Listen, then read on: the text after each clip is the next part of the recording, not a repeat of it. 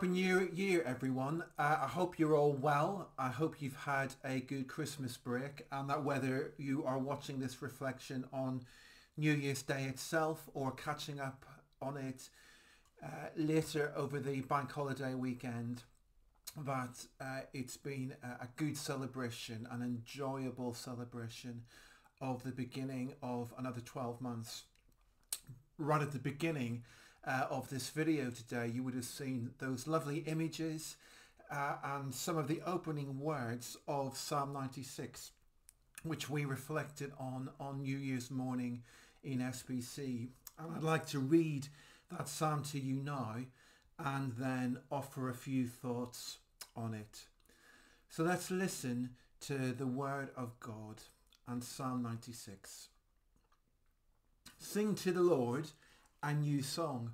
Sing to the Lord all the earth. Sing to the Lord. Praise his name.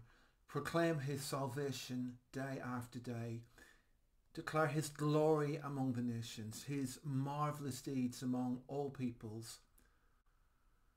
For great is the Lord, and most worthy of praise. He is to be feared above all gods. For all the gods of the nations are idols, but the Lord made the heavens. Splendour and majesty are before him. Strength and glory are in his sanctuary.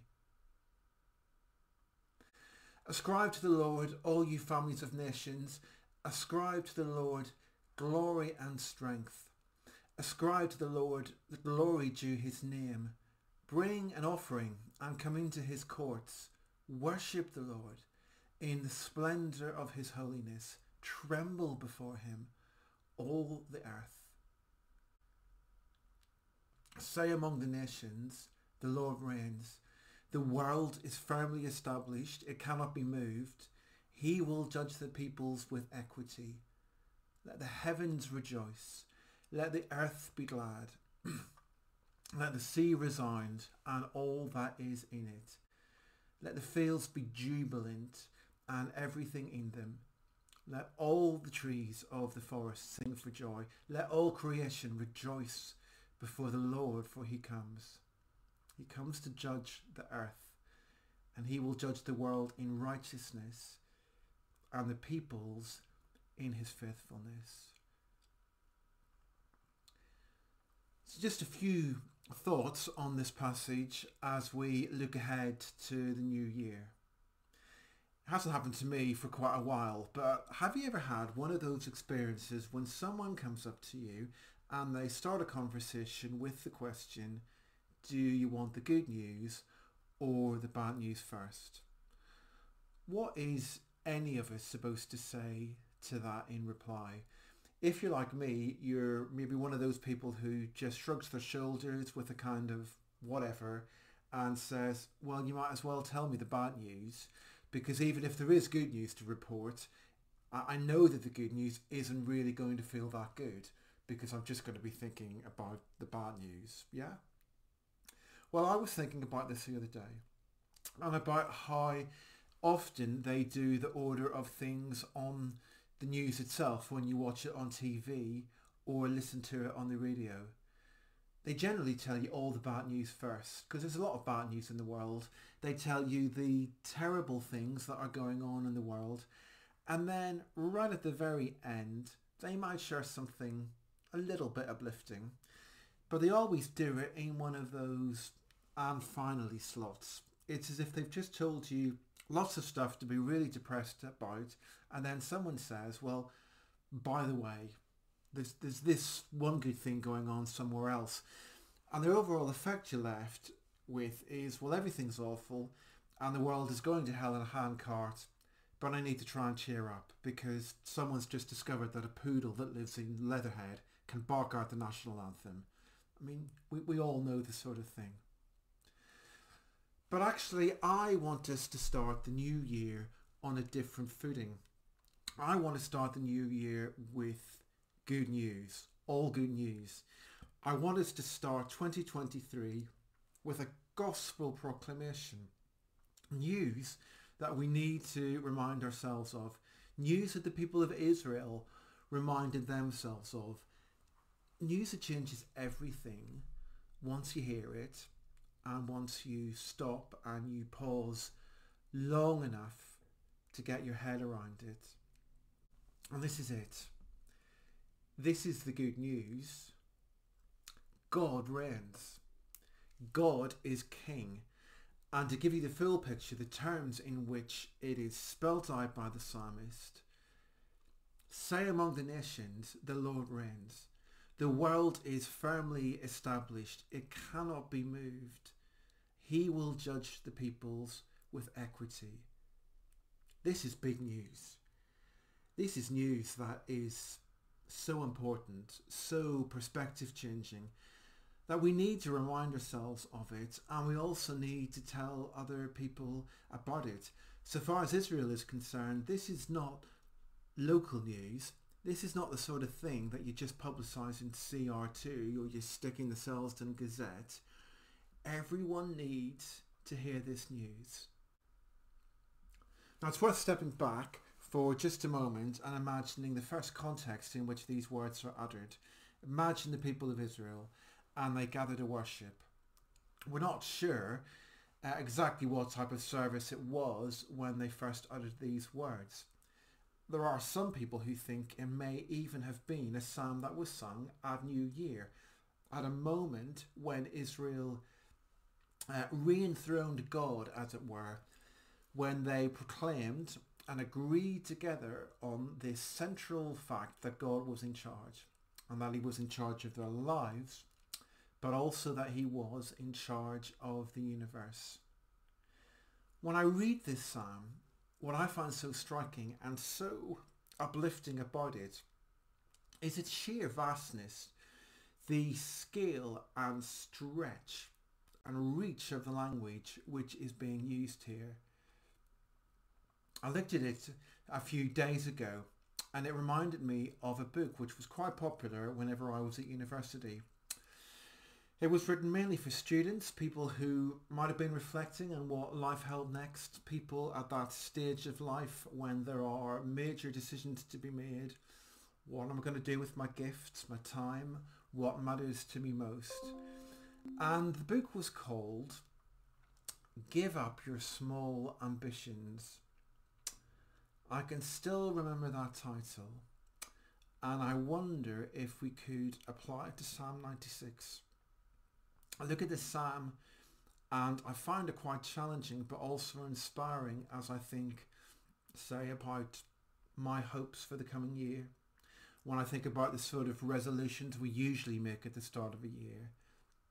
Things like how much weight I want to lose or how far I want to run or whether I might read the Bible in a year and get further than Leviticus for the first time ever but when you look at Psalm 96, you could say that part of its message is a challenge to, as it were, give up our small resolutions.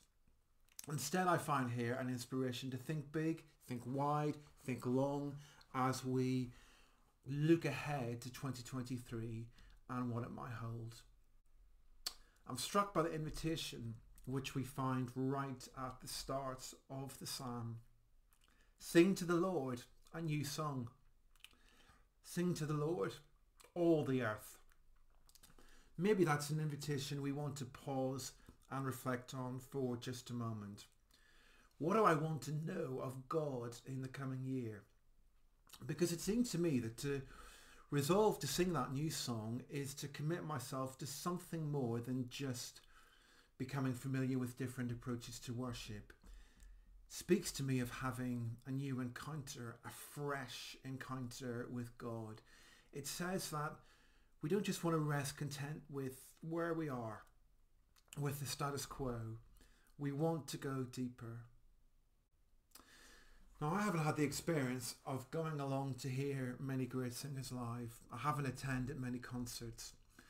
But I have had just one or two experiences of hearing big artists and I've often noticed a, a similar pattern playing out in the concerts I've been to. but the singer comes along with material from their new album and they've been working on it and crafting it and so they want to share it with the crowd but actually the crowd have just come along to listen to the greatest hits.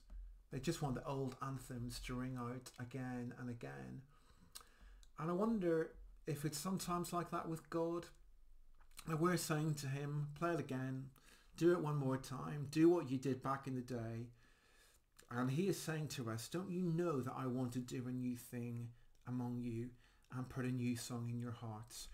Don't you know that you could live a whole lifetime and see me do a new thing in your life, discover a new thing about me every day, and still you would not exhaust the length and breadth and depth of my love, my mercy, my greatness.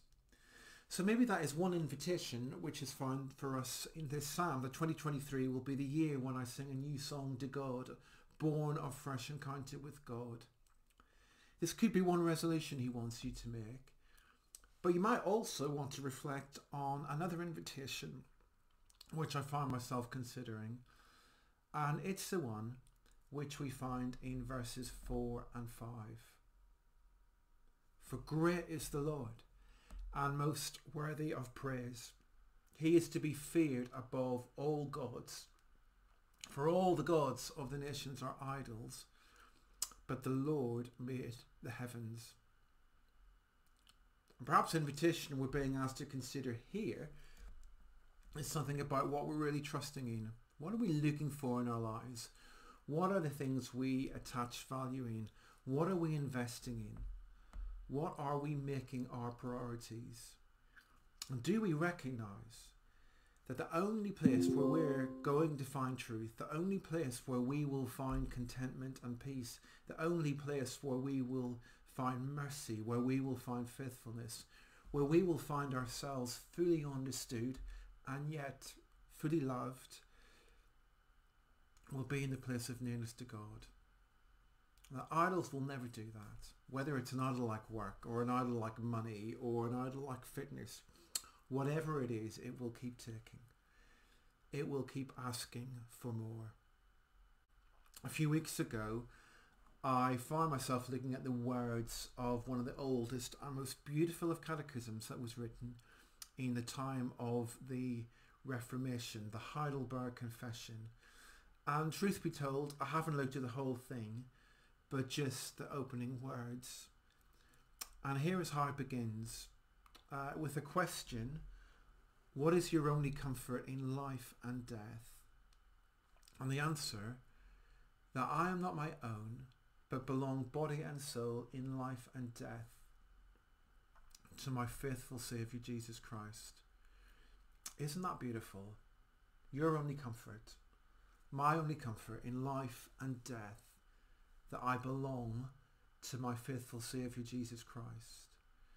So perhaps that is a resolution, an invitation for you and me to take into the coming year that I'm going to give myself more fully to Jesus, that I'm going to look to him as my only comfort, my only hope in life and in death.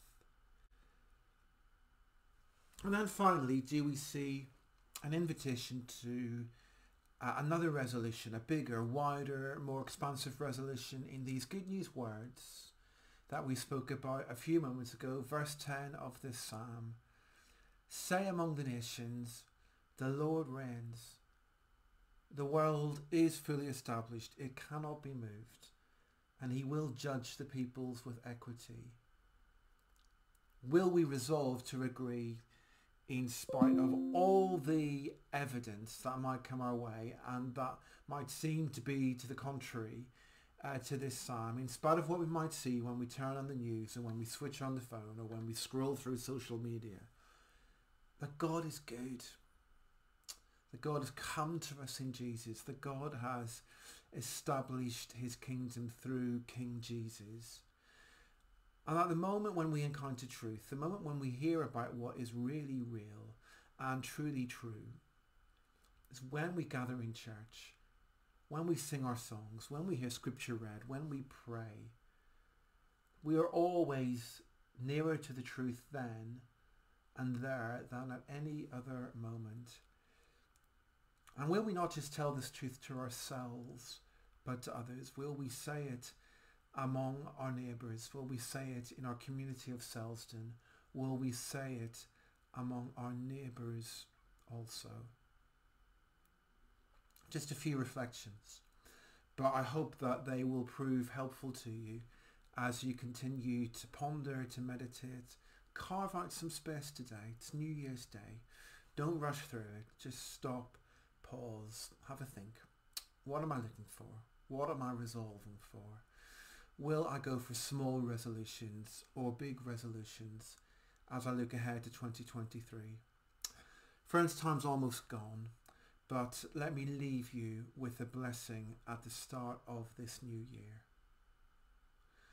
May the blessing of the God of eternity, the God who calls time into being and marks its passing, the God who enters human history in Jesus, the God who gives the gift of his Spirit to all for all time, be upon you today, empowering us to live our time in faithfulness to the gospel, now and always. Amen. Bye for now, friends, and I'll see you soon.